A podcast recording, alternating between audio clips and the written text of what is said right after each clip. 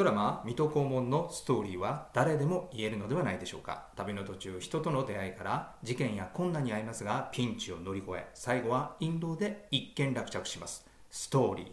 保険業のトップセールスも必ずストーリーを描くと言っていいでしょう。最後の最後に契約に至るストーリーをしっかり描くのです。一方売れない人はストーリーを描かず契約というクライマックスばかりを描きます。あなたの営業はクライマックスだけになっていませんか？